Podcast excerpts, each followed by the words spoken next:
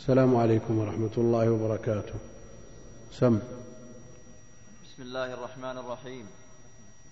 الحمد لله رب العالمين. وصلى الله وسلم وبارك على نبينا محمد وعلى آله وصحبه أجمعين.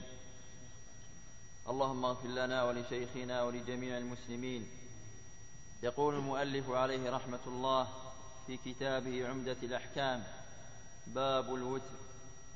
عن عبد الله بن عمر رضي الله عنهما قال سأل رجل, سأل رجل النبي صلى الله عليه وسلم وهو على المنبر ما ترى في صلاة الليل؟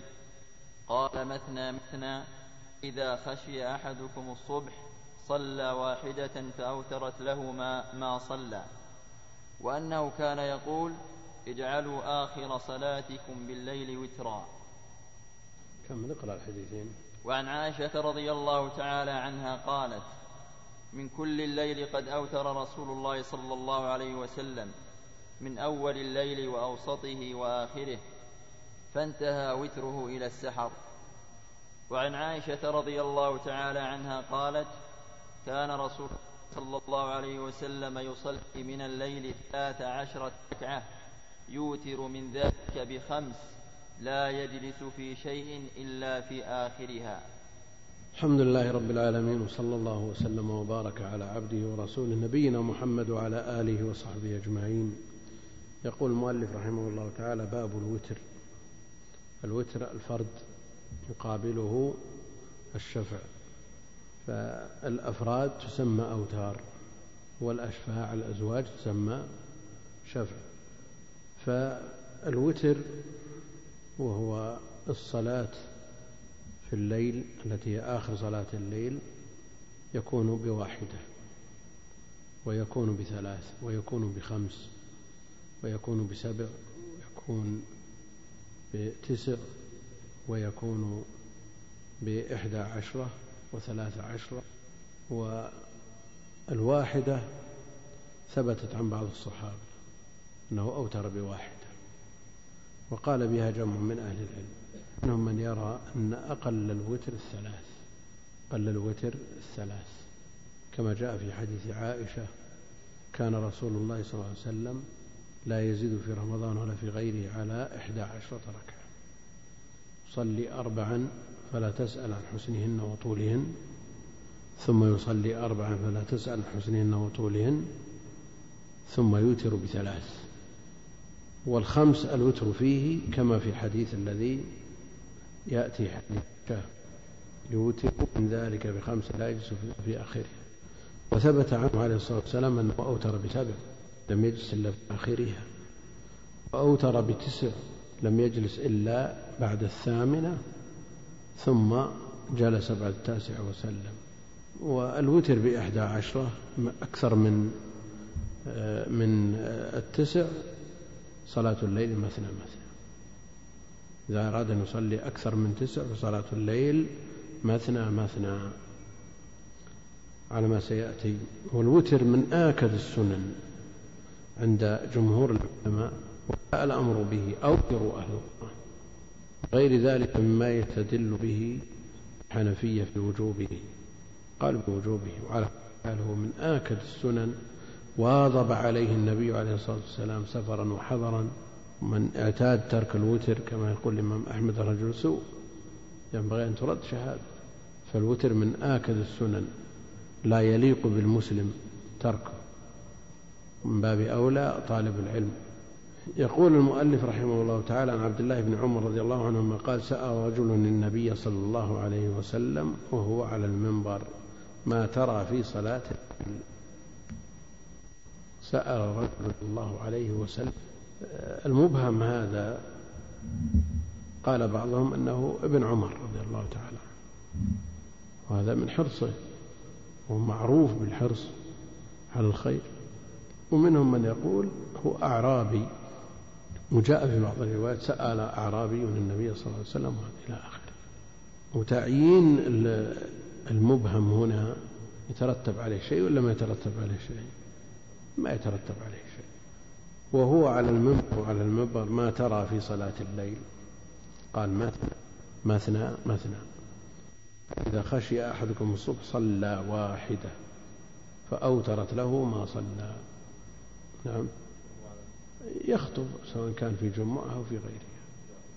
يجوز لأنه عليه الصلاة والسلام يستغل الأوقات والظروف والمناسبات وإذا وجد ما يناسب الخطبة خطب عليه الصلاة والسلام. نعم يوقف الخطيب. الكلام مع الخطيب ومن الخطيب جائز. النبي عليه الصلاة والسلام قال هل صليت ركعتين؟ قال لا قال قم فصل يجوز للإمام مع الإمام. ما ترى في صلاة الليل يعني في عددها في كيفيتها في فضلها. السؤال محتمل. لكن الجواب قال مثنى مثنى فدل على أن الصلاة المطلقة في من الليل مثنى مثنى لا يجوز زيادة على ركعتين. ويقرر أهل العلم أنه لو قام إلى ثالثة في صلاة الليل فكأنما قام إلى ثالثة في فجر. يلزمه الرجوع يلزمه الرجوع إن لم يرجع بطلت صلاته. الليل مثنى مثنى وهذا مطلق. يعني له أن يصلي من الليل ما شاء ويستدل بالإطلاق هذا من, من لا يرى التحديد بالعدد الذي ذكرته عائشة وأن النبي عليه الصلاة والسلام ما كان يزيد لا في رمضان ولا في غيره على إحدى عشرة ركعة الإطلاق هنا يدل على أن لا حد لصلاة الليل فلو صلى مئة ركعة. يشهد له هذا الحديث على أن يصلي مثنى مثنى. حديث أيضا أعني على نفسك بكثرة السجود يدل على هذا. وهو المرجح أن صلاة الليل لا حد لها. أما عائشة رضي الله عنها وما ذكرته على حد علمها وهذا اجتهادها على أنه ثبت عنه عليه الصلاة والسلام ما يدل على الزيادة. ثلاثة عشر ثابتة كما سيأتي في الصحيحين. خمسة عشر موجودة في المسند وغيره فدل على أن هناك زيادة. هذا على حد علم عائشة رضي الله عنها وأرضاها. أو أنه لا يوتر بأكثر من إحدى عشرة أما الصلاة المطلقة فيصلي ما شاء. فإذا خشي أحدكم الصبح صلى واحدة. نعم هذا دليل من يقول بأنه يوتر بواحدة وأن ما قبلها من الأشباء لا علاقة له بالوتر. صلاة مطلقة. تهجد. صلى واحدة فأوترت له ما صلى. ليست بدليل صريح على أن الواحدة تكفي. قل هذا ليس بدليل صريح. يقول صلى واحدة فأوترت له ما صلى جعلت كل ما تقدم وتر. عند من يقول أن الواحدة لا تكفي وهي ثابتة عن بعض الصحابة. وأنه كان يقول اجعلوا آخر صلاتكم بالليل وترا. اجعلوا آخر صلاتكم بالليل وترا. هذا الأفضل. وإلا فقد أنص النبي عليه الصلاة والسلام بعض الصحابة أن يوتر قبل أن ينام. كان أبو بكر رضي الله عنه يوتر قبل أن ينام. والأمر هنا اجعلوا آخر صلاتكم بالليل وترا أمر إرشاد. هو الأفضل لمن غلب ظنه أنه يقوم من آخر الليل. الذي يغلب على ظنه أنه لا يقوم من آخر الليل فيوتر قبل ينام فليوتر قبل ينام اجعلوا آخر صلاتكم بالليل وترا هذا أمتثل وصية النبي عليه الصلاة والسلام. وصلى العشاء وأوتر ونام. ثم تيسر له فقام. تيسر له القيام فقام. والأمر هنا اجعلوا آخر صلاتكم بالليل وترا يفهم منه أن لا تصلوا بعد الوتر.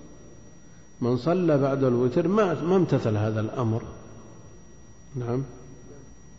كيف؟ ضعيفة لو عارضت منطوق. أما إذا لم تعارض منطوق فهي معتبرة. نعم. كيف؟ عرضت فعله صلى الله عليه وسلم. لا وتران في ليلة. وجاء لا وتران في ليلة. وش غيره؟ وش غيره في الباب لأن أهل العلم العلم يصورون في هذا أنه لا بد من ارتكاب مخالفة. اجعلوا آخر صلاتكم بالليل. يعني من أوله إلى آخره اجعلوا الوتر آخر شيء. هم منهم من يقول لا يصلي بعد ومنهم من يقول يصلي ركعة إذا قام من الليل تشفع له وتره الوحد الركعة الواحدة توتر له ما قد صلى. والركعة الواحدة تشفع له ما قد أوتر. ظاهر؟ هذا قال به جمع من أهل العلم وهو مخالف لحديث لا يوتران في ليلة. مع أنه سوف يوتر على هذا الكلام ثلاث مرات.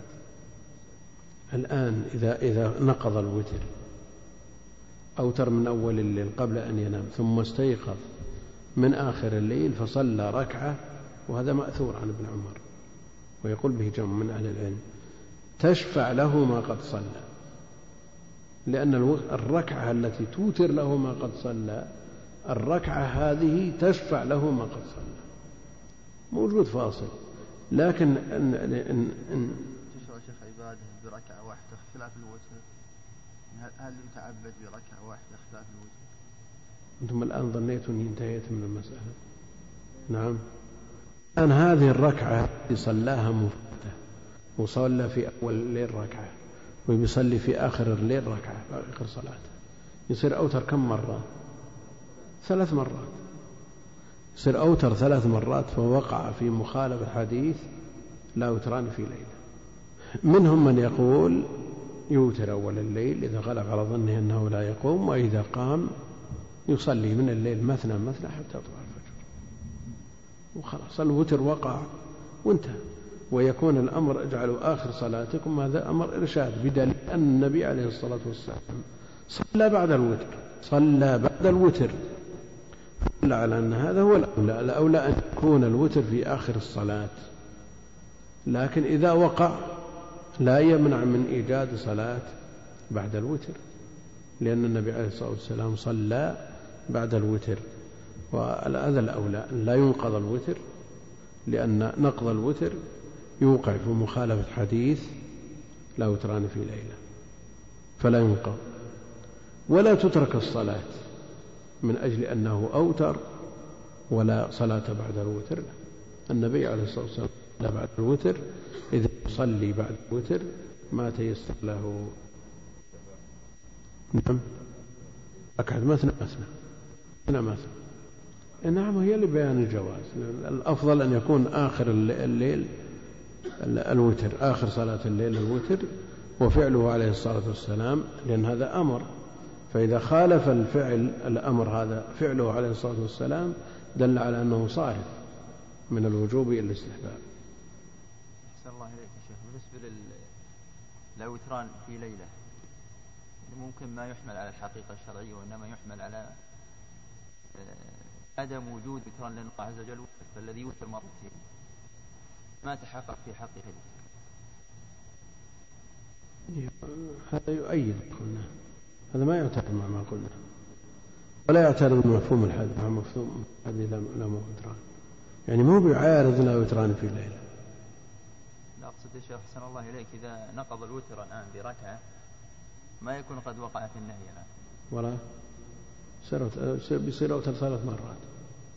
لأن ما نحمل على الحقيقة الشرعية في خبر يعتبر خبر شيء ما هناك وجود وتران في ليلة. ما يمكن أن يقع وتران في ليلة. لا وجود واحد. يعني الذي يوتر مرتين ما عمل شيء. هو خبر لكن يراد به النهي. لأن الخبر يأتي ويراد به النهي. يأتي النهي على صيغة الخبر كما أنه يأتي الأمر على صيغة الخبر ويكون حينئذ أبلغ أبلغ. الوالدات يرضعن المطلقات يتربصن هذا أخبار. لكن هل يراد أنه مجرد خبر؟ أو المراد الحكم المترتب على هذا الخبر؟ لا لا هي أخبار. أخبار يراد منها الأوامر. عن عائشة رضي الله عنها قالت من كل الليل قد أوتر رسول الله صلى الله عليه وسلم من أول الليل أوسطه وآخره. أوتر من أول الليل وأوتر من أوسط الليل وأوتر من آخره فأنتهى وتره إلى السحر. يدل على أن نهاية وقت الوتر السحر. بداية وقت الوتر بعد صلاة العشاء بعد صلاة العشاء ونهايته السحر. فإذا طلع الصبح فلا وتر. وفي الحديث فإذا خشي أحدكم الصبح لا واحدة وانتهى وتره إلى السحر. هذا دليل على أن الوتر وقته ينتهي بالسحر بطلوع الفجر خلافا لمن يقول أنه يقضى بعد طلوع الفجر. يقضى بعد طلوع الفجر. نعم فعله بعض الصحابة. قضوا الوتر بعد طلوع الفجر لكن في هذين الحديثين دلالة صريحة على أنه بعد طلوع الصبح لا وتر انتهى وقته. لكن هل يقضى بعد ذلك يعني بعد ارتفاع الشمس؟ نعم يقضى. يقضى. ولا يقضى على وقته طبعا لأن الوتر في الليل وليس في النهار. من صلاة الليل وليس من صلاة النهار. صلاة النهار وترها المغرب. كما أنه لا وتران في ليل لا وتران في يوم. صلاة المغرب هي وتر النهار كما جاء في الحديث. وإلا المغرب فإنها وتر النهار. وقت الوتر يبدأ من العشاء حتى لو جمعت الصلاة. ولو جمعت ما دام من صلاتها من صلاة العشاء ما قيل من وقت العشاء. معلق بالعشاء بالصلاة. وعن عائشة رضي الله عنها قالت كان رسول الله صلى الله عليه وسلم يصلي من الليل ثلاث عشرة ركعة. طيب يا أم المؤمنين أين قولك؟ ما زاد رسول الله ما كان يزيد على إحدى عشرة نعم. ما كان يزيد وهنا تقول ثلاث عشرة اختلفوا في الركعتين. في توجيه يعني هذه الزيادة زيادة الركعتين للجمع بين الأحاديث. فمنهم من قال الركعتان هما راتبة العشاء ومنهم من قال بعد الركعتان بعد الوتر. المقصود أن النبي عليه الصلاة والسلام ثبتت عنه الزيادة. وحديث الخمس عشرة أيضا موجود. فدل على أن قولها رضي الله تعالى عنها وأرضاها على حسب فهمها. على حسب فهمها. فالزيادة مطلوبة وليست ببدعة. والإكثار من التعبد سنة. الإكثار من التعبد سنة. صلاة الليل مثلا ما, ما الذي يعرض هذا الإطلاق؟ وأعني على نفسك بكثرة. العلماء يختلفون في الأفضل من تكثير عدد الركعات مع التخفيف أو تقليل عدد الركعات مع التطويل. هل المشروع إطالة القيام والركوع والسجود وتقليل العدد أو المشروع تكثير العدد مع التخفيف ولكل من الصورتين أدلته. فعني بكثرة السجود يدل على أن الكثرة مطلوبة. النبي عليه الصلاة والسلام قيامه والقيام طول القيام هو القنوت. يعني من ما يطلق عليه القنوت طول القيام وصلاة الليل تسمى قيام. فدل على أن طول القيام مطلوب أيضا. فإذا صلى في ثلاث ساعات نفترض شخص يريد القيام ثلاث ساعات. هل نقول الأفضل لك أن تقرأ في هذه الثلاث الساعات؟ صلي إحدى عشرة ركعة وتقرأ فيها خمسة أجزاء مثلا. لأضعاف هذا العدد وتقرأ فيها أقل لكل منهما وجهه والإطلاق مثنى مثنى وأعني بالكثرة أيضا يدل على أن الكثرة مطلوبة. وعلى كل حال من وافق صلاة النبي صلى الله عليه وسلم كيفية وكيف وكمية فهو أولى لأن الله لا يختار لنبيه إلا الأفضل. فمن صلى بإحدى عشرة أو ثلاث عشرة واستغرق من الوقت ما يستغرقه من يصلي أضعاف ذلك مع طول القراءة وطول الركوع وطول السجود. لا شك أنه أكمل. والحد للقيام الحد الإجمالي هو الوقت. الحد الإجمالي هو الوقت. سورة المزمل إيش فيها؟ قم الليل إلا قليلا نصفه أو زد عليه. تحديد بالوقت دل على أن الإنسان إن اقتدى بالنبي عليه الصلاة والسلام في الكمية والكيفية فهو أكمل. يعني لو تصورنا أن الإنسان بيقرأ خمسة أجزاء بإحدى عشرة ركعة ويترسل فيها يطيل الركوع والسجود ويستغرق عليه ثلاث ساعات مثلا أفضل ممن يصلي أضعاف هذا العدد بقراءة أقل وبقيام أقل وبسجود أقل وحضور قلب أقل في الغالب. لكن إذا كان هذا أنفع له إذا أطال سرح ذهنه وما عقل من صلاته شيء. لأنه ورد عن بعض الصحابة أنهم يستعد يبادرون بها الشيطان. كيف يبادرون بها الشيطان؟ نعم. نعم إذا أطال دخل الشيطان وصار له مجال وهذا بالنسبة لبعض الناس دون بعض. بعض الناس كل ما يطيل يتلذذ. تلذذ بالمناجاة إذا أطال. بينما لو استعجل كذا ما ولا يقول شخص أنا كبير سن لا أطيق, لا أطيق القيام ولا أنا صغير سن أنا مشغول وذهني مشتت. لا لا. الذي يتعامل مع الله جل وعلا في هذه العبادة هو القلب. هو القلب. تجد بعض العشرين والخمسة والعشرين والثلاثين من طلاب العلم وعندهم رغبة في الخير لكن الصلاة معها يستثقلونه. وعنده استعداد يقف عند باب المسجد يكلم صاحبه إلى الصبح. لكن إذا صف يصلي راح. وأدركنا شخصا جاز المئة من عمره.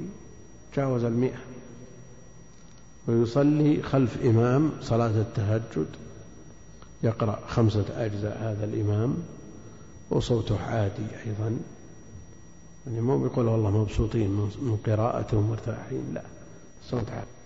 في صلاة التهجد آخر ركعة سمع هذا الإمام صوت مؤذن والعادة جرت بأن المؤذن يؤذن إذا انتهت الصلاة.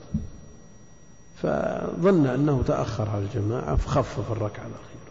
فلما سلم ماذا حصل له من هذا الشيخ الكبير الذي جاز المئة؟ تكلم عليه بقوة. يا فلان لما جاء وقت اللزوم تخفف الصلاة ويصلي واقف عمره مئة.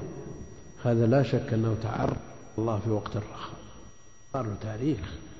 المسألة يجي الإنسان من من لا شيء ثم يصير شيء أبدا. وهذا في العبادات كلها. تعرف الله في الرخاء يعرفك الشدة والإنسان إذا صلى مع إمام يقرأ ورقة في صلاة التهجد قال طال بنا هذا وين الدنيا. المستعان طول عليه وين تجد المساجد التي عرف أئمتها بالتخفيف تزدحم. والله المستعان. والتعامل في هذه العبادة مع القلب لا مع البدن. الصحابة يؤتى أحد منهم يهادى بين الرجلين. أننا نتقلب في نعم الله وإذا دخلنا الصلاة نحسب متى ينتهي؟ ووضعت الساعات في أمام الناس صار بس يحسبونها الدقائق ولو تهيأ لهم تفرك الساعة علشان يغتر بها الإمام ويخفف. صحيح هذا هذا واقع هذا واقع الأمة الآن. يعني يندر أن تجد والأمة فيها خير لكن الغالب أنه يقل أن تجد من يتلذذ بالمناجاة في هذه العبادة لأنهم ابتلوا بأمور غطت على قلوبهم. يعني توسعوا في الدنيا والتوسع في الدنيا لا شك أنه على حساب الآخرة. يعني تصور بيت منقوش في سائر النقوش ومزخرف وكذا وين القلب اللي بيحضر في مثل هذا المكان؟ ومع الأسف الشديد أن بيوت الله الآن دخلتها الزخارف. زخرفت. والله المستعان. كان يصلي من الليل عليه الصلاة والسلام ثلاث عشرة ركعة يوتر من ذلك بخمس يعني أربع فلا تسأل حسن ثم يصلي أربع ثم يوتر بخمس بسلام واحد. والعدد بالنسبة للوتر يختلف فيه أهل العلم منهم من يرى الوقوف على الإحدى عشر ومنهم من يرى الثلاث والعشرين لأن عمر بن الخطاب جمع الصحابة على أبي وكان يصلي بهم عشرين ركعة ويوتر بثلاث. ومنهم من يرى الأربعين ومنهم من يزيد ومنهم من ينقص على كل حال هذا الخلاف يدل على أن المسألة فيها ساعة. مسألة فيها ساعة. نعم. يعارض صلاة الليل مثنى مثنى لا ما يعارض. قلنا الوتر لا يدخل. لا يدخل. لو صلى بسبع ولا بتسع بسلام واحد. قول ان راتب التراويح تختلف عن صلاة الوتر بمعنى أن الخلاف فيها يختلف هل هذا معتبر؟ التراويح مثنى مثنى. تراويح مثنى مثنى. هل هو ينطبق عليه الخلاف في الوتر ولا من لا تدخل؟ لا هم الذين يلزمون بالعدد. يقول بما في ذلك التراويح. لا يزيد. صلي ثمان تراويح ويوتر بثلاث شيخ يجوز وصف الثلاث؟ الوصل لا مانع. يصلي في آخره يسلم من آخره. لكن الممنوع عند أهل العلم ويقول به الحنفية آه، أن تشبه بالمغرب بالجلوس بعد الثانية. ما الجلوس إلا بعد الثامنة. نعم التراويح في التهجد يعني يطال في التهجد بخلاف التراويح في رمضان. باعتبار أن الوقت يختلف وقته. هذا أول الليل والناس مشغولين وأذهانهم غير مجتمعة وآخر الليل مظنة إجابة من هذه الحيثية. لكن الإشكال ما هو بهذا يعني اللي يفصل بين صلاة أول الليل ويجعل لها صفة تناسبها وصلاة آخر الليل يجعل لها صفة تناسبها. ماشي هذا له وجه. لكن إذا كان من يقرن القرن صلاة التراويح خمس تسليمات ثم يصلي تسليمة أو تسليمتين من التهجد. الخمس يخففها والتسليمتين يثقلها. باعتبار أنها بس اسم تهجد. ثم بعد ذلك يصلي ثلاث تسليمات في آخر الليل. على اعتبار الشيخ لعله يريد أن يطبق 11 ركعة. ما هو مطبق بيطبق 23 هو. لكن الكلام في التسليمة الخامسة والسادسة. يعني السادسة تعادل الخمس. لماذا؟ لأنها تهجد. وهذيك تراويح. إيش تهجد؟ شو اللي شو اللي خلاها تهجد؟ لأنها أخذت من صلاة التهجد صارت تهجد. لأنها تبي تحسن من صلاة التهجد فصارت صلاة التهجد وينطبق عليها وصف التهجد. لا لا. لا لا, لا هذا من التفريق بين المتماثلات ما له أصل أبدا. نعم. باب الذكر عقب الصلاة. عن عبد الله بن عباس رضي الله عنهما أن رفع الصوت بالذكر حين ينصرف الناس من المكتوبة كان على عهد رسول الله صلى الله عليه وسلم. قال ابن عباس رضي الله عنهما كنت أعلم إذا انصرفوا بذلك إذا سمعته. وفي لفظ ما كنا نعرف انقضاء صلاة رسول الله صلى الله عليه وسلم إلا بالتكبير. يقول المؤلف رحمه الله تعالى في باب الذكر عقب الصلاة. يعني الصلاة المكتوبة. الأصل في الصلاة أنها المكتوبة. ولذا النوافل والجنازة والاستسقاء والعيد والكسوف لا تقيد بالأذكار المقيدة بأدبار الصلوات من تسبيح وتهليل وتحميد. لكن هل يشملها حديث معاذ؟ أحبك. فلا تدع أن كل صلاة. اللهم أعني على ذكرك ويشمل هذه الصلوات فيشمل الجنازة يشمل العيد يشمل الاستسقاء يشمل الكسوف. أو أن هذا خاص بالصلاة المعهودة التي هي الصلوات الخمس. التسبيح والتحميد والمئة هذه لا خاصة بالصلوات الخمس. جاء في الوتر بعده يقال سبحان الملك القدوس سبحان الملك القدوس. ثلاثا يرفع يمد صوته بالثالثة. نعم هذا بعد الوتر. لكن ما عدا الوتر من نوافل خلاها أذكار بعدها. الذي يظهر من من تصرفهم أن الأذكار خاصة بالفرائض. أهل العلم إنما حملوا ما جاء من أذكار بعد الفرائض. وحديث معاذ محتمل. ولو قاله أحد بعد فراغه من من صلاة النافلة يشمله النص بعمومه. في إيش؟ في الركوع سبوع قدوس رب الملائكة الروح أما في ما بعد الوتر آه، سبحان الملك القدوس فقط. نعم. في النسائي وغيره. عن ابن عباس رضي الله عنهما أن رفع الصوت بالذكر بالذكر حين ينصرف الناس من المكتوبة كان على عهد رسول الله صلى الله عليه وسلم.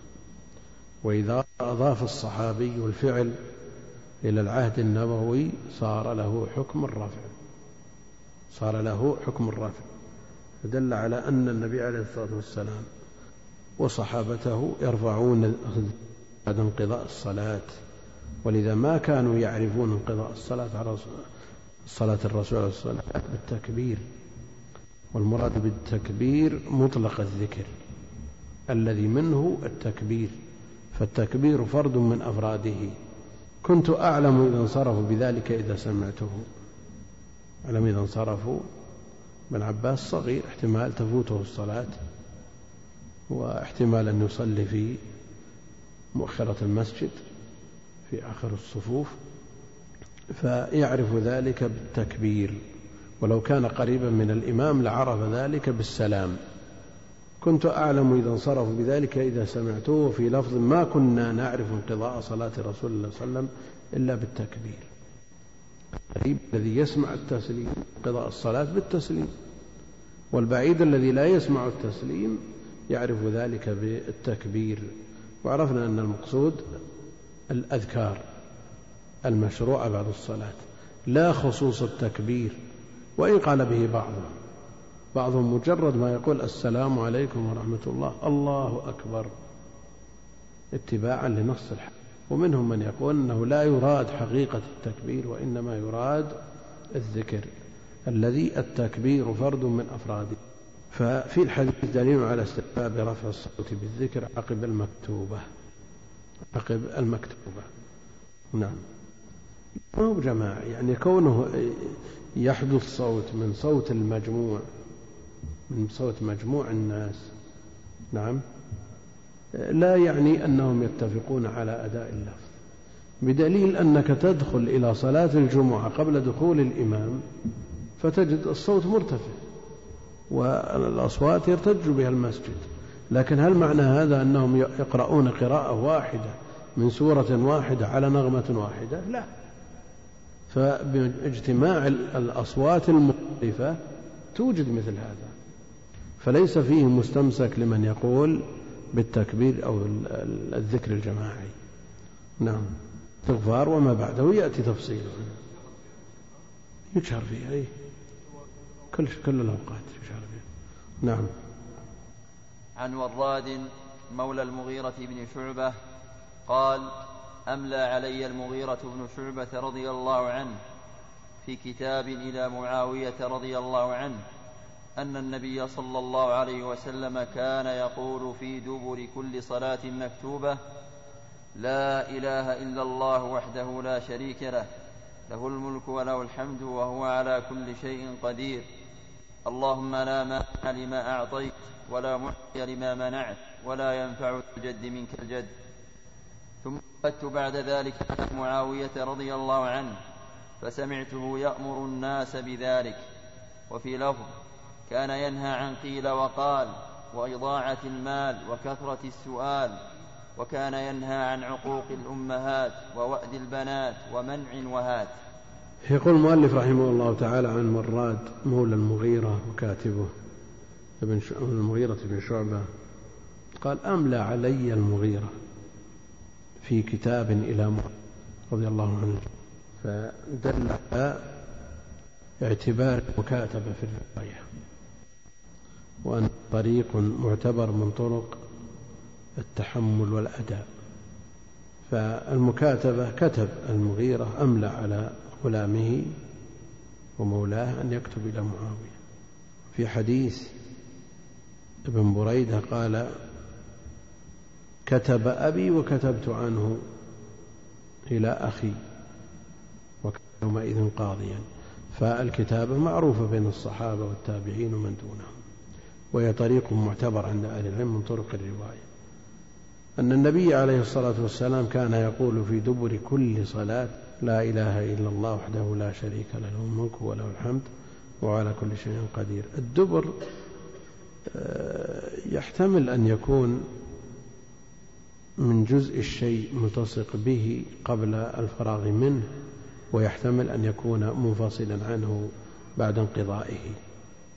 من ذلك دبر الدابة. لكن أي الاحتمالين يرد هنا؟ يعني بعد الفراغ من الصلاة أو قبل السلام.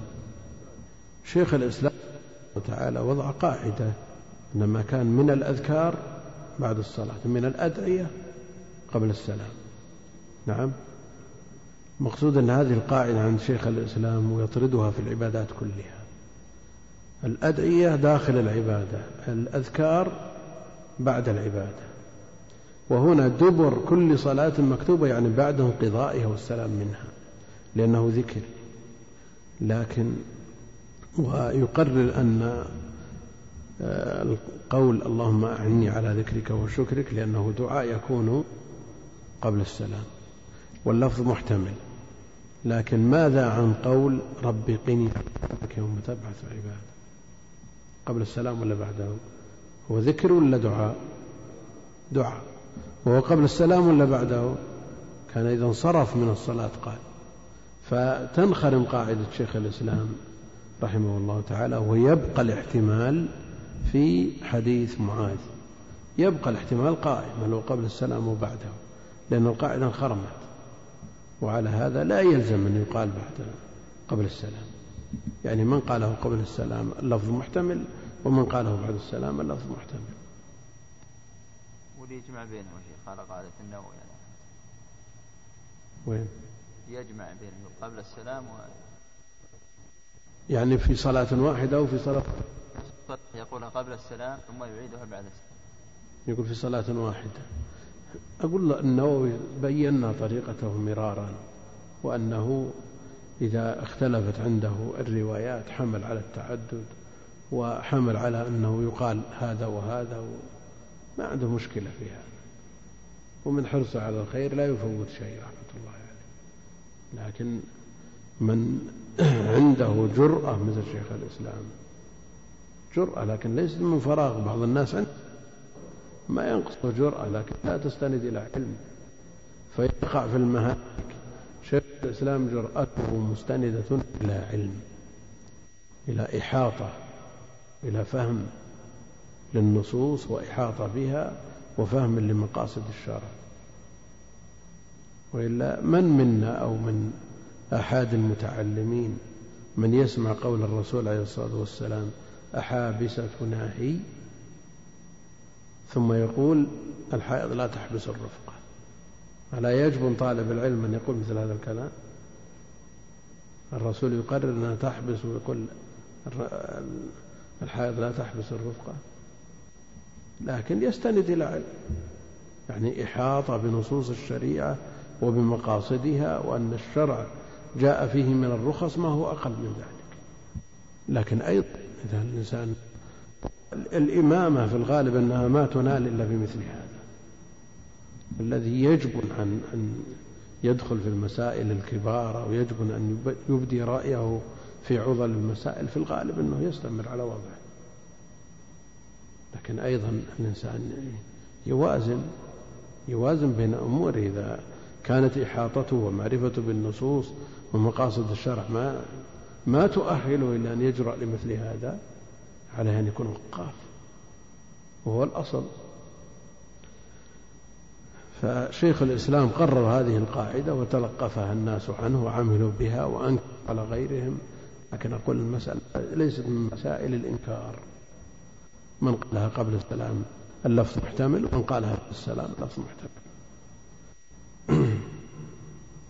دبر كل صلاة مكتوبة لا إله إلا الله وحده لا شريك له له الملك وله الحمد على كل شيء قدير.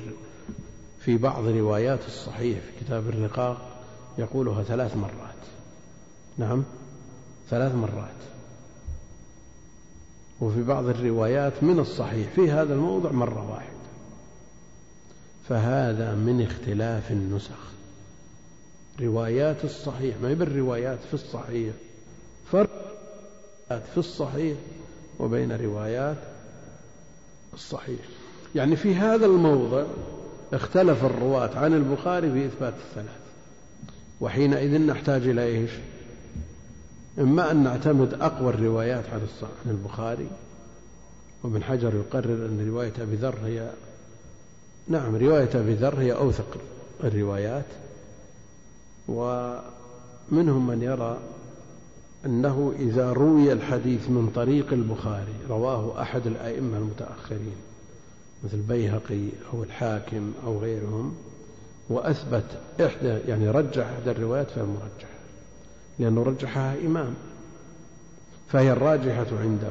أفضل من ترجيح غيره فائدة يعني عليها طالب العلم. فائدة. نعم. اعتمد على على ما يثبته أمثال إيه ما شك. يعني لو أثبت البغوي وهو إمام من أمة المسلمين روى الحديث من طريق البخاري.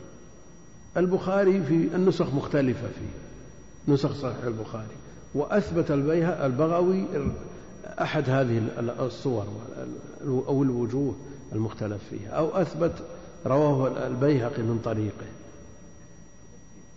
نعم ترجيح من البيهقي ترجيح من البغوي ترجيح هؤلاء أئمة.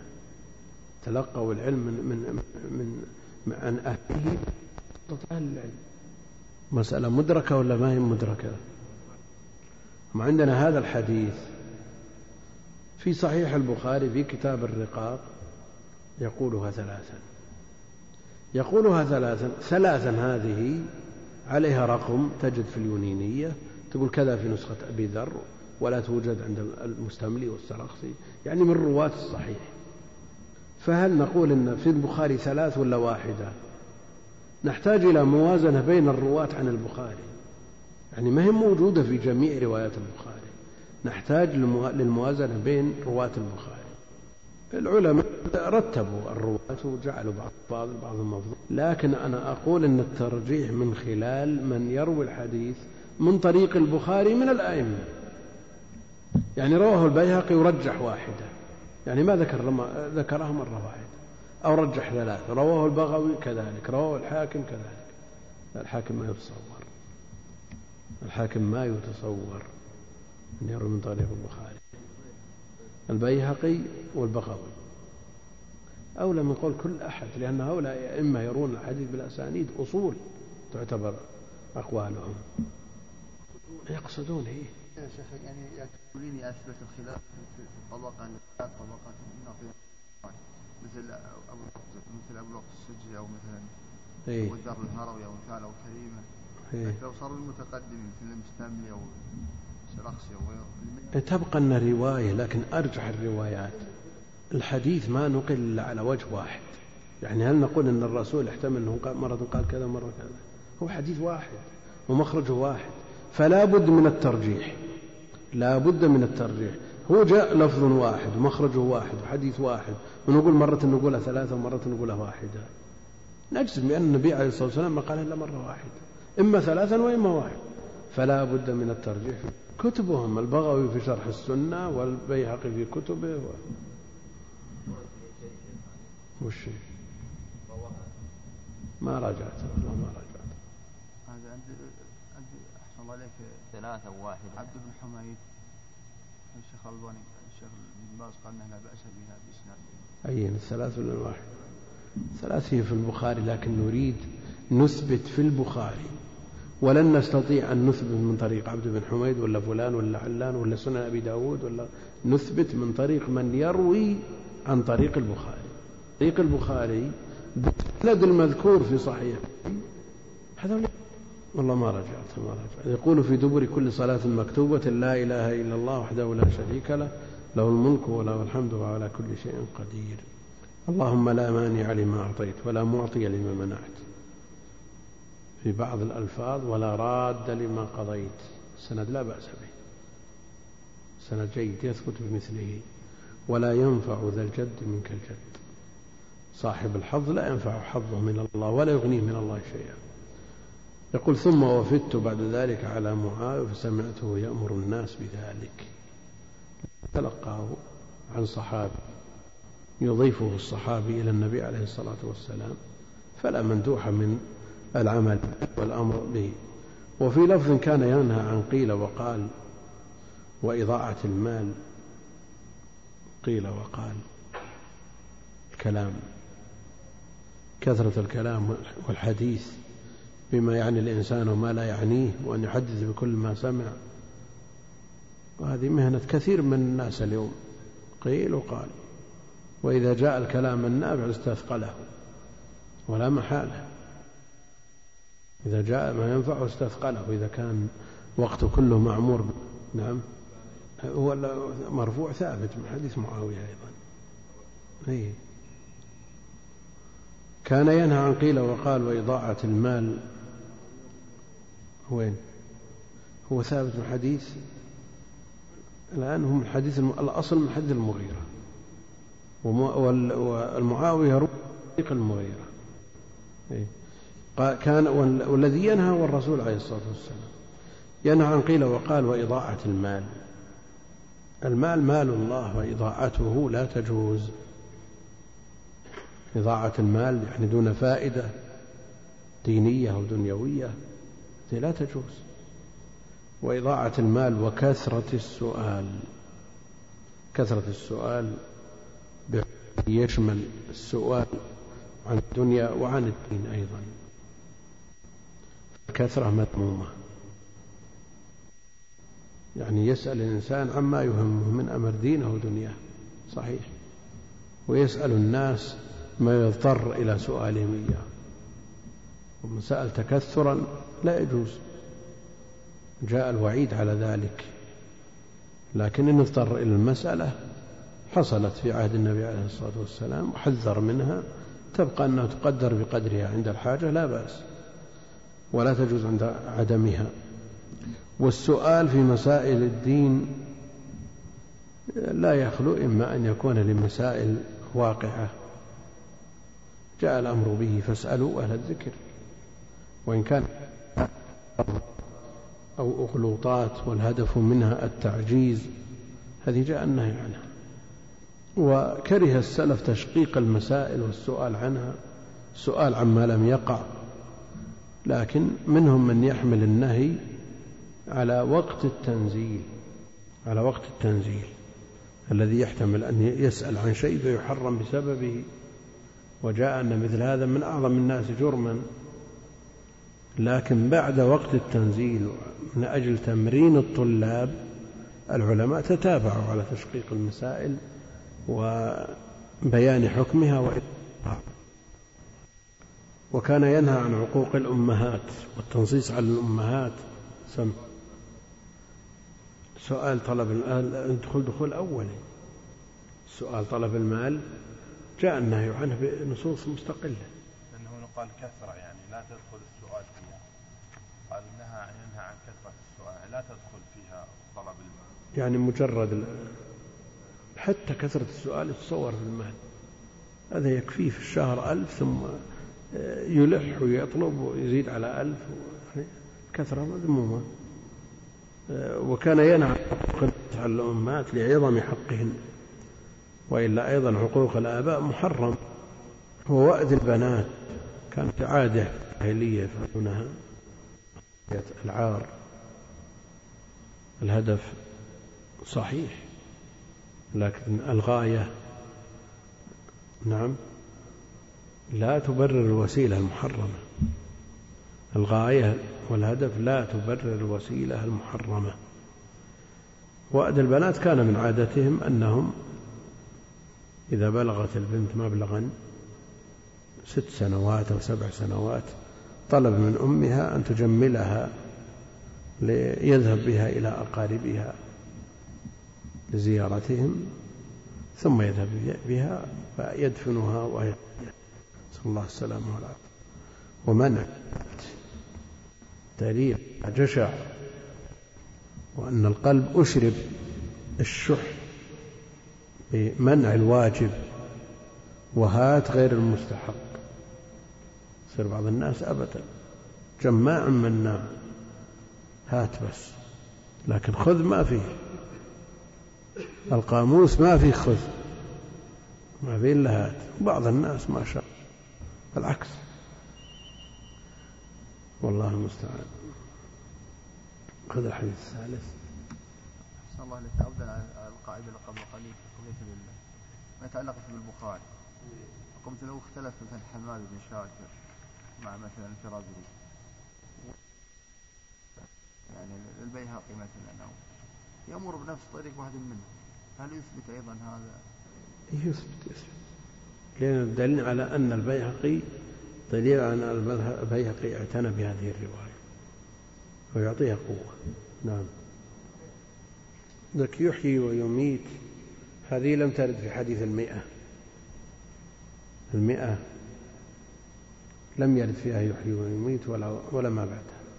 المئة والعشر المئة التي هي الحرز ليس فيها. ويميت ما بعدها العشر بعد الصبح وبعد المغرب فيها يحيي ويميت. نعم. وهذه الرواية شوف عندك نص. ليس فيها. نعم ليس فيها ذلك. فتنزل الألفاظ في منازلها. نعم. حتى نقف على الوارد. الإنسان أن يقف لأن ورد جاءت في بعض المواطن ولم تأتي في مواطن أخرى. نعم. عن سمي مولى أبي بكر بن عبد الرحمن بن الحارث بن هشام عن أبي صالح السمان عن أبي هريرة رضي الله عنه أن فقراء المهاجرين أتوا رسول الله صلى الله عليه وسلم فقالوا يا أهل الدثور بالدرجات العلى والنعيم المقيم. فقال وما ذاك؟ قالوا يصلون كما نصلي ويصومون كما نصوم. ويتصدقون ولا نتصدق ويعتقون ولا نعتق. فقال رسول الله صلى الله عليه وسلم أفلا أعلمكم شيئا تدركون به من سبقكم وتسبقون به من بعدكم؟ ولا يكون أحد أفضل منكم إلا من صنع مثل ما صنعتم؟ قالوا بلى يا رسول الله. قال تسبحون وتكبرون وتحمدون دبر كل صلاة ثلاثا وثلاثين مرة.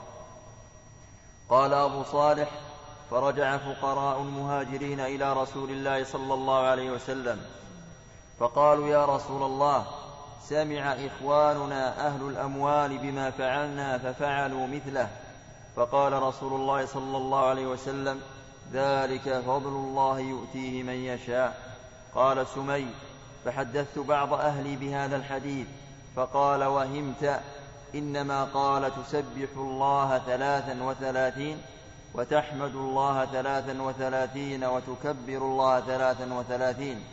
فرجعت إلى أبي صالح فذكرت له ذلك فأخذ بيدي فقال قل الله أكبر وسبحان الله والحمد لله الله أكبر وسبحان الله والحمد لله حتى تبلغ من جميعهن ثلاثا وثلاثين. يقول المؤلف رحمه الله تعالى وعن سمي مولى أبي بكر بن عبد الرحمن بن الحارث بن هشام عن أبي صالح السمان عن أبي هريرة رضي الله عنه قال رضي الله عنه أن فقراء المسلمين أن فقراء المسلمين وهو واحد منهم. نعم أن فقراء المسلمين. ما أدري والله. في الأصل المسلمين ثم صوب فوقها. يقول هنا في الأصل المسلمين ثم القباء فوقها. ما من هذا؟ نظر. عندك؟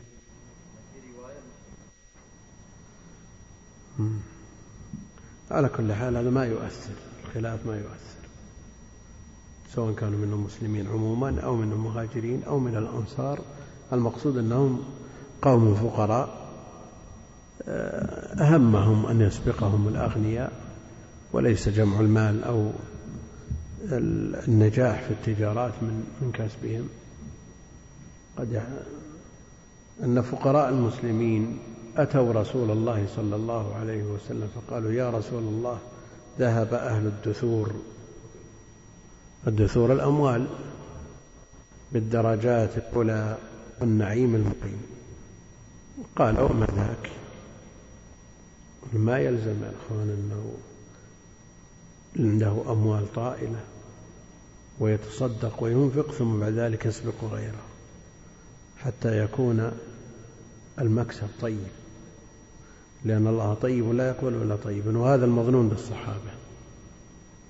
فكسبهم طيب فذهبوا بالدرجات العلى والنعيم المقيم وأقرهم النبي عليه الصلاة والسلام.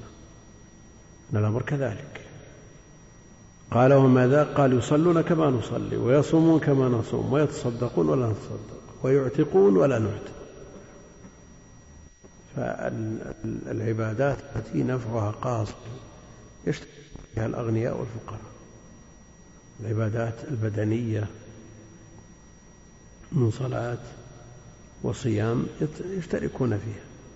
يشترك فيها الغني والفقير. لكن الصدقة والعتق من خواص الأغنياء. الفقير لا يجد ما يتصدق به ولا يجد ما يعتق به فقال رسول الله صلى الله عليه وسلم ألا أفلا أعلمكم شيئا تدركون به من سبقكم؟ هؤلاء الأغنياء سبقوهم بمزيد الأعمال.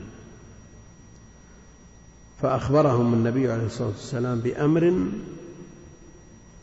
قد يسبقون به من الأغنياء ويسبقون به من بعدهم. يدركون به من سبق ليكون في مقابل الإنفاق. فيدركون. يعني افترضنا المسألة حسية. إذا كانت العبادات البدنية مع المالية توصل إلى مسافة معينة. قل مثلا مئة كيلو. والعبادات المدنية توصل إلى النصف من ذلك مثلا إلى الخمسين. أراد النبي أن يخبرهم بأعمال تكمل لهم هذا النقص فيدركون به من سبقهم فوصل إلى المئة. ويسبقون به من بعدهم ممن لم يفعل كفعلهم. ولا يكون أحد أفضل منكم إلا من صنع مثل ما صنعتم ولا يكون أحد أفضل منكم إلا من صنع مثل ما صنعتم. لأن الفضل ليس للذوات إنما هو للأفعال. للأفعال قالوا بلى يا رسول الله. قال تسبحون وتحمد وتكبرون وتحمدون دبر كل صلاة ثلاث وثلاثين. مفهوم اللفظ هذا أنه يجتمع من الجميع ثلاث ثلاثين تسبحون إحدى عشرة. إحدى عشرة تحمدون وركب الصلاة إحدى عشرة فيجتمع من الجميع ثلاثا وثلاثين. قال أبو صالح فرجع فقراء المهاجرين فقالوا يا رسول الله سمع إخواننا أهل الأموال بما فعلنا ففعلوا مثله. يعني هل هذا من باب الغيرة المذمومة والحسد المذموم؟ يعني يتمنون أن أن الأغنياء ما ما سمعوا شيء؟ لئلا يتقدموا عليهم مرة ثانية؟ لا لا هذا من الغبطة. بل يريدون من النبي عليه الصلاة والسلام أن يخبرهم بشيء يسددون به هذا النقص. فهم يبحثون عما ينفعهم بحثهم عما يضر غيره. فرجع فقراء المهاجرين فقالوا يا رسول الله سمع أخواننا أهل الأموال بما فعلنا ففعلوا مثله. فقال رسول الله صلى الله عليه وسلم ذلك فضل الله يؤتيه من يشاء. نعم. إذا كان الغني يأتي بجميع ما يأتي به الفقير ويزيد عليه ما لا يستطيعه الفقير ذلك فضل الله يؤتيه من يشاء. أيضا القوي في بدنه إذا كان يأتي بجميع ما يأتي به الضعيف في بدنه ويزيد عليه نقول ذلك فضل الله يؤتيه من يشاء.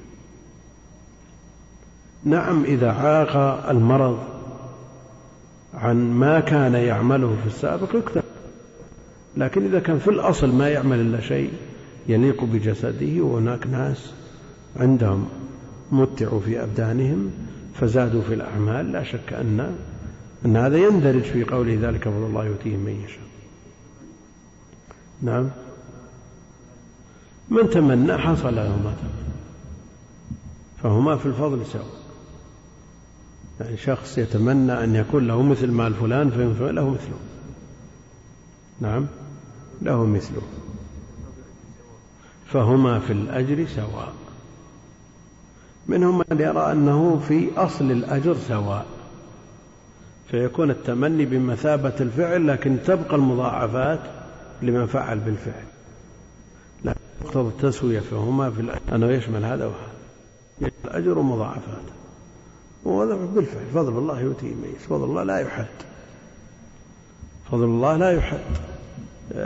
يتكلم أهل العلم في هذا الحديث على مسألة المفاضلة. بين الغني الشاكر والفقير الصابر وابن القيم أفاض وأطال ونقل نقول عن شيخ الإسلام وغيره في, في هذه المفاضلة. يعني إذا وجد غني شاكر يجمع الأموال من طرقها الشرعية ويبذلها لمستحقيها على وجوه الشرعية وهناك فقير لكنه يصبر ويحتسب على ما ناله من سبب هذا الفقر. منهم من يفضل الغني الشاكر بهذا الحديث الغني الشاكر. ومنهم من يفضل الفقير الصابر لأنه في الغالب أسلم عاقبة. أسلم في العاقبة.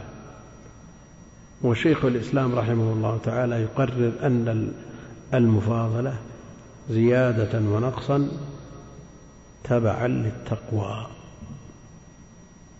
فإذا كان الغني أتقى لله فهو أفضل من الفقير وإذا كان الفقير أتقى لله فهو أفضل من الغني ويبقى أن ما زاد وما نقص كل شيء بحسابه.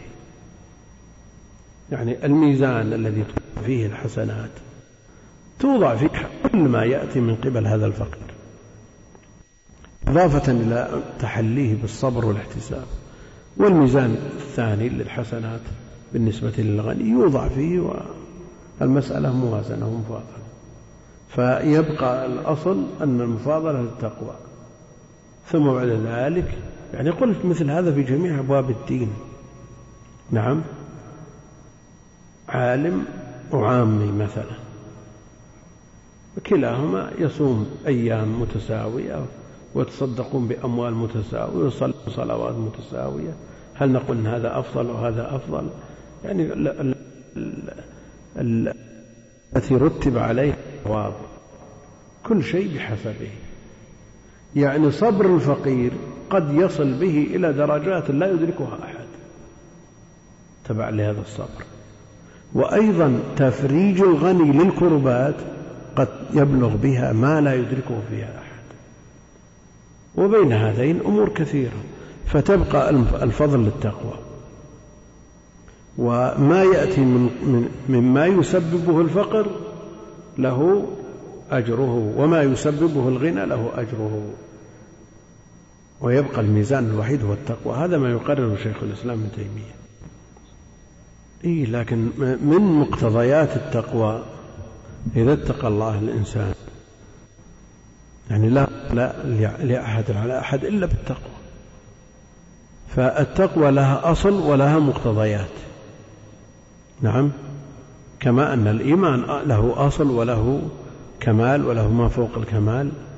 مقصود أن مثل هذا كلام طويل أفاض فيه ابن القيم رحمه الله في عيدة الصابرين. قال سمي الراوي. نعم.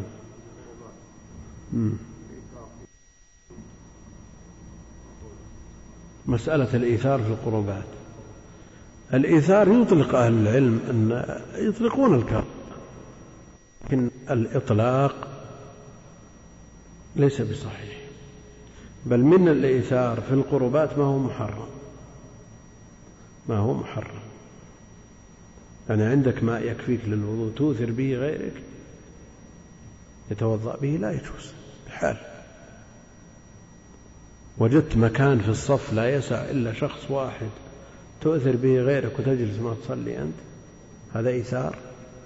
قل لا يجوز. لكن إيثار يترتب هو في إطار المستحبات ويترتب عليه مصلحة أعظم. يندرج تحت قولهم بالكراهة لكن لو قدم شخص مع أبيه مسجد هل نقول الابن تقدم على أبيك ليعظم أجرك لأنك دخلت المسجد قبل أبيك؟ أو نقول حصل من من البر بوالدك ما هو أعظم من مجرد دخولك المسجد قبله. فالمسألة تحتاج يعني الإيثار مسألة كبيرة ولها فروع ولها ذيول وتختلف من مسألة إلى أخرى. قال سمي فحدثت بعض أهلي بهذا الحديث فقال وهمت. إنما قال تسبح الله ثلاثا وثلاثين وتحمد الله ثلاثا وثلاثين وتكبر الله ثلاثا وثلاثين. اللفظ الأول يوحي أن المجموع ثلاثة وثلاثين واللفظ الثاني يوحي أن المجموع تسعة وتسعين. فرجعت إلى أبي فذكرت له ذلك فقال الله أكبر وسبحان الله والحمد لله حتى يبلغ من جميعهن ثلاثا وثلاثين. هذا يؤيد اللفظ الأول أو الثاني. يقول فقال الله أكبر وسبحان الله والحمد لله حتى يبلغ من جميعهن ثلاثا وثلاثين. يعني هل يبلغ من الجميع أو من المجموع؟ النص من جميعهن يعني من من الثلاث ذولي مجتمعة ثلاث ثلاثين إذن تسعة وتسعين يؤيد اللفظ الثاني. لو قال من مجموعهن اللفظ الأول. ولذلك قال وتقول تمام المئة. نص قاطع. في بعض الروايات تقول وتقول تمام المئة لا إله إلا الله وحده لا شريك له. الحديث الحديث الرابع. طيب يا شيخ أحسن الله لك هل تعتبر هذه الصفة بدون لا إله إلا الله؟ يعني هل يعتبر من من تنوع الأذكار؟ هو جاء بالنسبة لأذكار الصلاة على على وجوه. جاء منها هذا وجاء الثلاث والثلاثين وجاء العشر والعشر والعشر. نعم جاءت على على وجوه. لكن هذا هذا لفظ الحديث.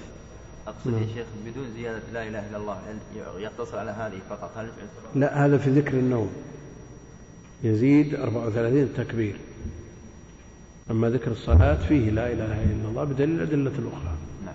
نعم.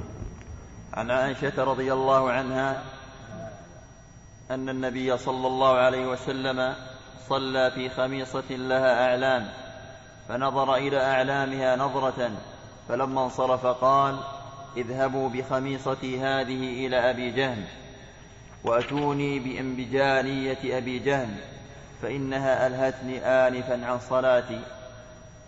الخميصة كساء مربع له أعلام والإنبجانية كساء غليظ.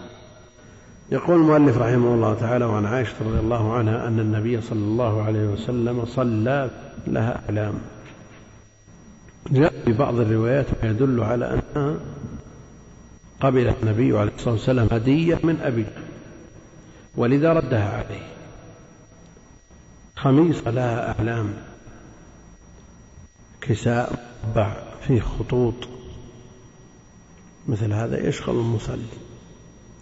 فإذا شغل النبي عليه الصلاة والسلام أكمل الخلق وأعرفهم وأعلمهم بالله فلأن يشغل غيره من باب أولى.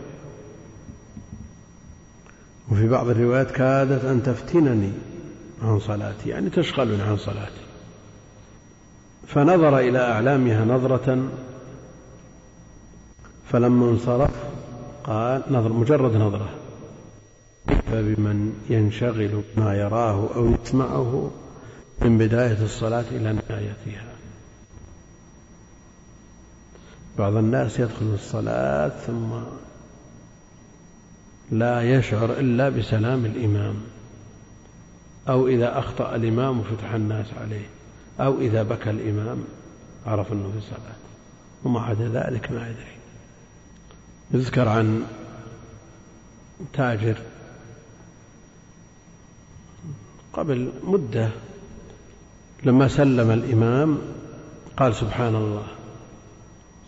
سبحوا فلان ما يدريك رحمك قال والله العادة ما تسلمون إلا واصلنا الخارج.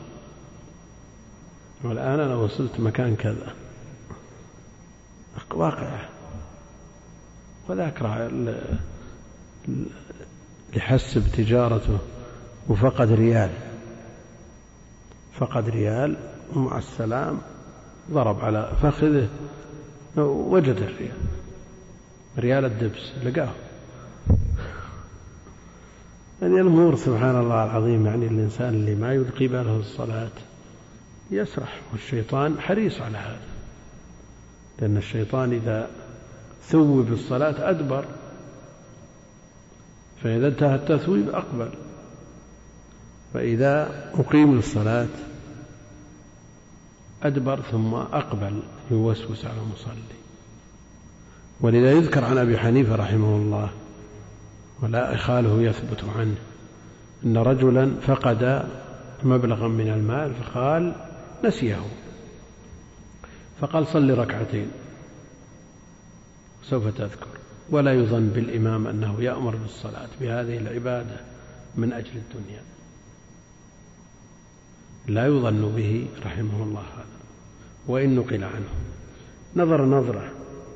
يعني بعض المساجد مع الأسف الشخص الذي له تذوق للخط أو الرسم هذا لن يعقل من صلاته شيء يعني أمامه الششوف ولا متحف.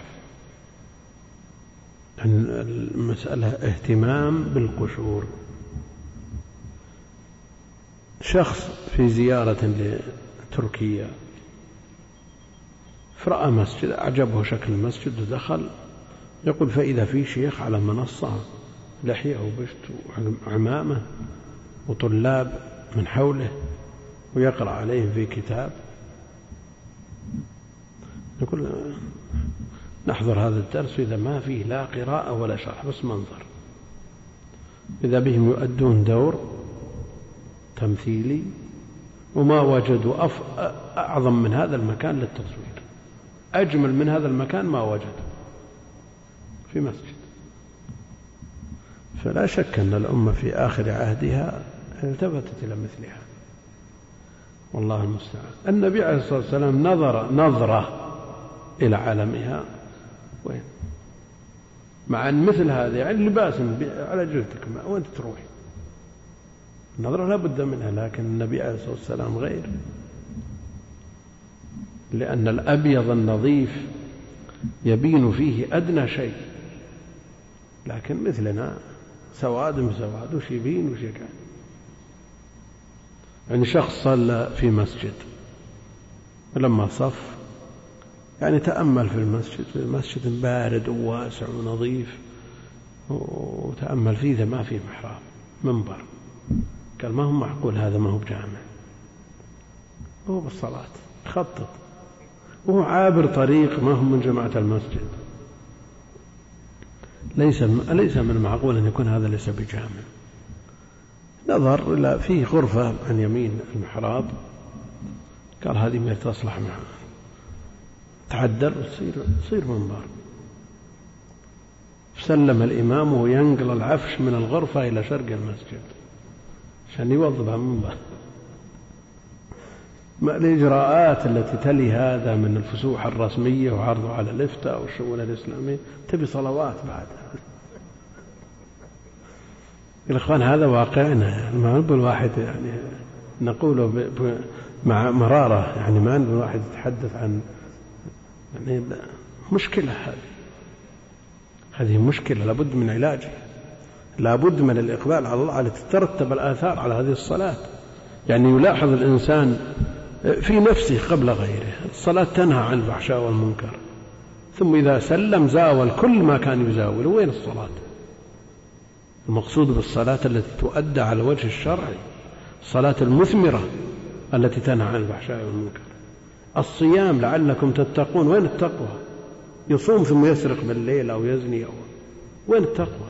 الصيام الذي تترتب عليه آثاره الذي يؤدى على الوجه الشرعي فالعبادات لها لب. إذا ما وصلنا إلى اللب القشور يعني ما يعني صحيح أنه ما يؤمر بإعادتها مجزئة ومسقطة للطلب. والله جل وعلا كما قال إنما يتقبل الله من المتقين. لكن الفساق يؤمرون بقضاء أو بإعادة صلواتهم وعباداتهم ما يؤمرون. صلاة صحيحة عند أهل العلم مسقطة للطلب. لكن الآثار المرتبة عليها والوعود التي جاءت بسببها من تكفير للذنوب وتقوى ونهي عن فحشاء ومنكر هذه لا بد من تكون على الوجه المأمور به. النبي عليه الصلاة والسلام نظر نظرة إلى أعلامها فلما انصرف قال اذهبوا بخميصتي هذه إلى أبي جهل. اذهبوا بخميصتي هذه إلى أبي جهل وأتوني بأنبجانية أبي جهل. كساء غليظ ما فيه نقوش ولا خطوط ولا أعلام ولا شيء. استحضر القلب. ليحضر القلب فإنها ألهتني آنفا عن صلاتي. وكونه طلب الأنبجانية ليجبر خاطره. لئلا يفهم لئلا يفهم أنه رد عليه هديته وطلب البدل وذكر العلة. فطلب الأنبجانية وذكر العلة فإنها ألهته عليه الصلاة والسلام في صلاته وهذا مبرر لردها وإلا رد الهدية لا شك أنه يوقع في نفس المهدي شيء. يكفي؟ نكمل غدا إن شاء الله بعد صلاة العصر وبعد صلاة العشاء. والله أعلم صلى الله وسلم وبارك على عبده ورسوله نبينا محمد وعلى آله وصحبه أجمعين. سم. في شيء؟ بعض الشراح يذكرون بأنه يعني هناك من العباد من يعني إذا صلى انتهى بصلاته يعني كل ما سوى ذلك. صحيح. تقطع رجله. والنبي صلى الله عليه وسلم أكمل الخلق. لكن لا يعني أن هذا ديدن عليه الصلاة والسلام أو ذاك ديدن من, من فعل كذا. إيه لا. مناسبة هذا الحديث يا شيخ للباب. باب الذكر بعد الصلاة. ما مناسبة هذا الحديث لباب الذكر؟ هل لأنه ذكر هذا بعد الصلاة؟ يعني ذكر أمرا يتعلق بالصلاة وأمر لكن هذا من من أواخر ما يذكر من متعلقات الصلاة. نعم. ولا الأصل أنه يدخل في باب الخشوع وما أورد باب خشوع. السلام عليكم ورحمة الله وبركاته. سم. بسم الله الرحمن الرحيم. الحمد لله رب العالمين. وصلى الله وسلم وبارك على نبينا محمد الهادي الأمين وعلى آله وصحبه أجمعين. اللهم اغفر لنا ولشيخنا ولجميع المسلمين. يقول المؤلف الحافظ الإمام عبد الغني المقدسي رحمه الله ونفعنا بعلومه في الدارين آمين. في كتابه عمدة الأحكام باب الجمع بين الصلاتين في السفر. عن عبد الله بن عباس رضي الله عنهما قال كان رسول الله صلى الله عليه وسلم يجمع في السفر بين يجمع في السفر بين صلاة الظهر والعصر إذا كان على ظهر سير ويجمع بين المغرب والعشاء. اللهم صل وسلم وبارك على عبدك ورسولك محمد وعلى آله وصحبه أجمعين. يقول المؤلف رحمه الله تعالى باب الجمع بين الصلاتين في السفر. الجمع أن تصلى الصلاتان الأولى والثانية في وقت إحداهما تقديما أو تأخيرا. الظهر والعصر معا المغرب والعشاء معا في وقت المغرب أو في وقت العشاء في وقت العصر أو في وقت آه، الظهر.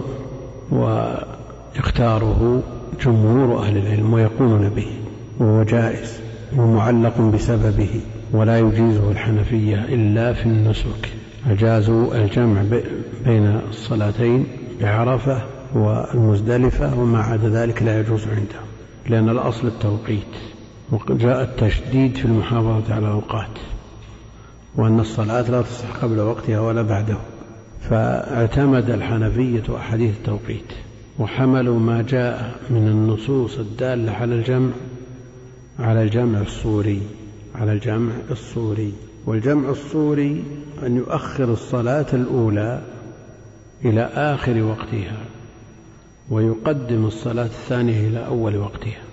فمثلا صلاة الظهر يؤخرها إلى الساعة الثالثة مثلا ثم يؤديها وبمجرد ما يفرغ منها يدخل وقت صلاة العصر فيقيم صلاة العصر. هذا جمع صوري. وقل مثل هذا بين المغرب والعشاء. لكن الجمهور حملوه على الجمع الحقيقي. الجمع الحقيقي لأن فيه قدم وأخر قدم الأولى قدم الثانية وفيه أيضا أخر الأولى. فالتقديم والتأخير يرد ما قالوه واختاروه. اللهم إلا إذا كان مرادهم وحملهم الحديث قدم أخر الأولى إلى آخر وقتها وقدم الثانية إلى أول إلى أول وقتها. لكن مثل هذا لا يحتاج إلى ذكر وليس من الرخصة التي تفضل الله بها على عباده. بل لو قيل بأن الصلاة تؤدى في وقتها الأفضل وهو أول وقتها الأولى والثانية أسهل على المسافر من مراقبة الوقت بدقة بحيث يؤدي الأولى في, أو في آخر وقتها والثانية في أول وقتها. أيسر على المسافر من ملاحظة أواخر الأوقات وأوائلها التي قد تخفى على بعض الخاصة دون العامة. يعني لو كلف الناس أن يجمعوا جمع صوري لو كلف الناس بهذا ما يتمنون أن يكون أن أنهم بدون هذا الجمع أفضل؟ إيه. والجمع وهذه الرخصة إنما شرعت لرفع المشقة. وتكليف الناس النظر في أوائل الأوقات وأواخرها لا شك أنه حرج حرج ومشقة. فالمرجح قول الجمهور. هذا الحديث الذي معنا هل هو على شرط المؤلف في الصحيحين؟ هل هذا الحديث على شرط المؤلف؟ نعم. يعني هل هذا الحديث شرط على شرط المؤلف؟ يعني مخرج في الصحيحين في الأصول؟ ليس على شرط المؤلف. لكنه صحيح. لكنه صحيح. وثبت في الصحيح أن النبي عليه الصلاة والسلام أنه يجمع جمع التأخير. في الصحيح. أما جمع التقديم فليس بس فليس فلا يوجد في الصحيح. هو موجود عند أبي عوانة. ولا يوجد في الصحيح. ولذا ينازع الأوزاعي في جمع التقديم. لا يجيز جمع التقديم. والجمهور على جواز الجمع تقديما وتأخيرا. ثم ركب. هذه حديث ابن عباس. حديث ابن عباس في مسلم صلى سبعا ثمانيا من غير خوف ولا مطر. جمع بين الظهر والعصر والمغرب والعشاء من غير خوف ولا مطر. لكن العلة في ذلك رفع الحرج. لأنه سئل ابن عباس فقيل أراد أن لا يحرج أمته. فلا شك أن الحرج موجود لو لم يجمع. الحرج والمشقة موجودة. ويتصور الحرج والمشقة في بعض الأوقات وفي بعض الظروف في بعض الأوقات يتصور الحرج. ولو لم سفر ولو لم يوجد مطر ولو لم يوجد خوف. افترض أن الإنسان مسك سراء في سيارة مثلا. ما استطاع أن ينزل ولا استطاع أن يتقدم ولا يتأخر. هذا حرج. ماذا يصنع؟ يعني يترك السيارة في السراء بين السيارات. يعوق الناس عن سيرهم يعطل الناس من مصالحهم. هذا لا شك أنه حرج رحمك الله فأراد أن لا يحرج أمته فكل والحرج منفي عن هذه الشريعة ولله الحمد والمنة. الترمذي في علل الجامع يقول لا يوجد في كتابي حديث أجمع العلماء على ترك العمل به إلا هذا الحديث حديث معاوية في قتل الشارب. حديث معاوية في قتل الشارب المدمن مع أنه وجد من يعمل بهما. وجد من يعمل بهما لكن على قدر الحاجة مع وجود المشقة. فإذا وجدت المشقة كالمريض مثلا أجاز له العلماء الجمع. المريض الذي لا يستطيع أن يؤدي الصلاة في وقتها يجمع وما جعل عليكم في الدين من حرج. المستحاضة أجيز لها الجمع في بعض الصور. المقصود أن الجمع ليس علته السفر فقط. إنما يجوز الجمع إذا وجد سببه أما الجمع من أجل المطر أو الصلاة في الرحال كل هذا وارد ثابت. فالجمع بين الصلاتين في السفر ولها أحكام كثيرة وفروع ومتى يشرع في الجمع هل يشرع في الجمع إذا عزم على السفر أو إذا شرع فيه وباشر السبب. النبي عليه الصلاة والسلام جاء عنه من حديث أنس أنه أفطر قبل السفر. نعم أفطر قبل أن يسافر هو مريد السفر لكن الحديث مضعف عند أهل العلم. فالرخص علقت بوصف علقت بوصف. فلا ترتكب هذه الرخص إلا بعد تحقق الوصف. والوصف إنما يتحقق بمفارقة البلد مفارقة الحضر لأن الحضر السفر قسيم للحضر. فما دام في الحضر لا يطلق عليه اللفظ الوصف الذي علق عليه الترخص. افترض شخص وصل إلى المطار. هل نقول إنه فارق البلد؟ المطار يبعد عن البلد عشرين ثلاثين كيلو. هل نقول أنه فارق البلد؟ وما زال في البلد. فارق البنيان ترك البنيان وراء ظهره والآن في المطار. نعم؟ بالفعل ما سافر. هو ما سافر. وإذا رجع إلى المطار قيل وصلنا البلد الفلاني. نعم؟ وصلنا إلى الدمام وصلنا هذا مطار الرياض وصلنا الرياض هبطنا مطار خلاص. يعني وصلنا البلد. والوصف لم يتحقق. وعلى هذا لا بد أن يباشر الوصف الذي علق فيه الترخص. والمسألة مما يجب الاحتياط له. يعني إذا ترددت هل المطار من البلد أو ليس من البلد وأفتاك من أفتاك بأنك خرجت من البلد وسمعت من يقول أنك ما زلت في البلد وهو الحقيقة ما زلت وصلت الرياض فارقت الرياض إذا فارقت المطار. فأنت بين اثنين شخص يصحح صلاتك وأنت في المطار وشخص يبطلها. لكن إذا باشرت السفر بالفعل من يبطل صلاتك؟ في أحد بيبطل صلاتك؟ الصلاة صحيحة قولا واحدا بدون خلاف. فهل ترضى أن, أن تعرض صلاتك لقول من يقول ببطلانها وله وجه؟ لأنه في النص الشرعي علق على وصف لا بد من تحققه والسفر أصله من الإسفار. ولذا قيل آه، في المرأة التي تبرز شيئا من جسدها سافرة. والسفور معروف فالسفر هو الخروج والبروز عن البلد ومفارقة البلد. قصر بذي الحليفة لكنه خرج من المدينة. خرج. يعني باشر السفر. نعم. لما ما يطلبون مسافة القصر هنا في البداية.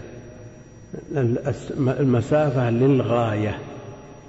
وليست للبداية مجرد ما يفارق عامر البلد ولو كان إذا التفت رأى البلد خلاص برز.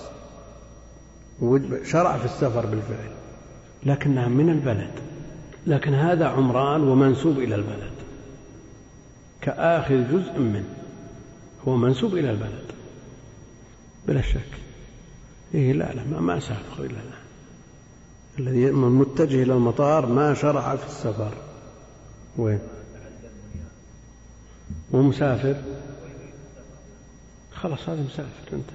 مجرد ما يفارق آخر بناية في البلد خلاص أنت مسافر. نعم. عندك الرخص. المسألة ترى طويلة فروعها كثيرة. الرخص هذه المعلقة بالسفر من القصر والجمع والفطر والمسح. هذه تحتاج إلى ما يسمى سفر. والجمهور اعتمدوا مسافة واعتمدوا مدة. اعتمدوا مسافة معينة واعتمدوا مدة معينة. والأدلة لا تنهض على التحديد في المسألتين. الأدلة لا تنهض. ولذا يرى بعض جمع من أهل التحقيق أنه إذا وجد الوصف وجد الحكم. وإطلاق النصوص يدل على أن السفر يطلق على قليله وكثيره. ابن حزم يقول إذا خرج عن البلد ميل ولو كان الغاية يترخص عملا بالإطلاق وبعضهم عمل ببعض النصوص في غير هذا الباب. ما أطلق عليه سفر في النصوص الأخرى كنهي المرأة أن تسافر مسيرة يوم وليلة ويومين وثلاثة. يقول هذه أسفار. جاء في النص تسميته سفر. وما عدا ذلك لا يقال له سفر. والصحابة اعتمدوا بالنسبة للمسافة. أربعة برد مأثور عن الصحابة وذكره عن ابن عباس وغيره البخاري وغيره. قالوا من مكة إلى الطائف من مكة إلى عسفان من مكة إلى جدة. هذه مسيرة يومين. والمدة حددوها بأربعة أيام وأخذوها آه، من مفهوم بعض أسفاره عليه الصلاة والسلام. أنا أقول النص الملزم بالحد المحدد سواء كان في المدة أو في المسافة لا ينهض. لا ينهض على تأييد قول الجمهور لكن يبقى أن العمل بإطلاق النصوص يترتب عليه تضييع لهذه العبادات. وانظروا إلى الناس لما أفتوا بهذا في العصر في الوقت الأخير. أفتوا بهذا. ما الذي حصل؟ صاروا يذهبون إلى الدراسة أربع سنين خمس سنين عشر سنين. لأن ما في حد محدد خلاص مسافر. وبيرجع يترخصون. لا يصومون ولا يصلون مع الناس ويقصرون. ترتب عليه تضييع لهذه العبادة التي هي من أعظم شعائر الدين. الشيخ رحمة الله الشيخ ابن باز كان يفتي بقول شيخ الإسلام بالإطلاق.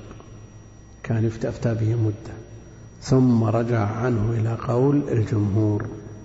التحديد بالمسافة والمدة. يقول لأن هذا هو الاحتياط لهذه العبادة. وعلى المسلم أن آه، يخرج من عهدة الواجب بيقين. كونه يعرض صلاته للبطلان على قول جمع غفير من أهل العلم. ما بمسألة واحد ولا اثنين ولا عشرة ولا جماهير أهل العلم يرون التحديد. فكونه يعرض صلاته لبطلان عند هؤلاء على أن القائلين بالقول الآخر لا يبطلون الصلاة إذا عوملت معاملة مقيم. يعني إذا صلى الإنسان كل صلاة في وقتها أو صلاها أربع تكون باطلة عند الطرف الآخر ما تكون باطلة. ما تكون باطلة. حتى عند من يوجب القصر مثل الحنفية. يؤثمون يقول خالف الصلاة الصحيحة فالاحتياط لهذه العبادة أمر واجب. هذا يقول هل الخروج للنزهة وقد بلغ أكثر من ثمانين كيلو هل يترخص برخص السفر؟ نعم يترخص. ولو خرج للنزهة ولو خرج. بعضهم يخص السفر الذي فيه الترخص بأن يكون سفر طاعة. لأن النبي عليه الصلاة والسلام ما سافر إلا للطاعة. الغزو جهاد حج عمرة مع ذلك ما سافر. لكن الشرع علق بالوصف وهذا سفر. والمسافة موجودة والمدة محدودة. على قول عامة أهل العلم يترخص حتى لو خرج للنزهة. لكن هل يترخص في سفر المعصية؟ نعم. ترخص في سفر المعصية ولا ما يترخص؟ الجمهور لا يترخص. وأجاز له الحنفية يترخص عندهم. كأن ميل شيخ الإسلام إلى قول الحنفية. يترخص. لماذا؟ لأن علق بوصف وجد الوصف. لكن الجمهور يقولون إن إتاحة الترخص له مما يعينه على معصيته. مما يعينه على معصيته. والعاصي لا يعان في معصيته يعني بدلا من أن يعاق عن طريقه.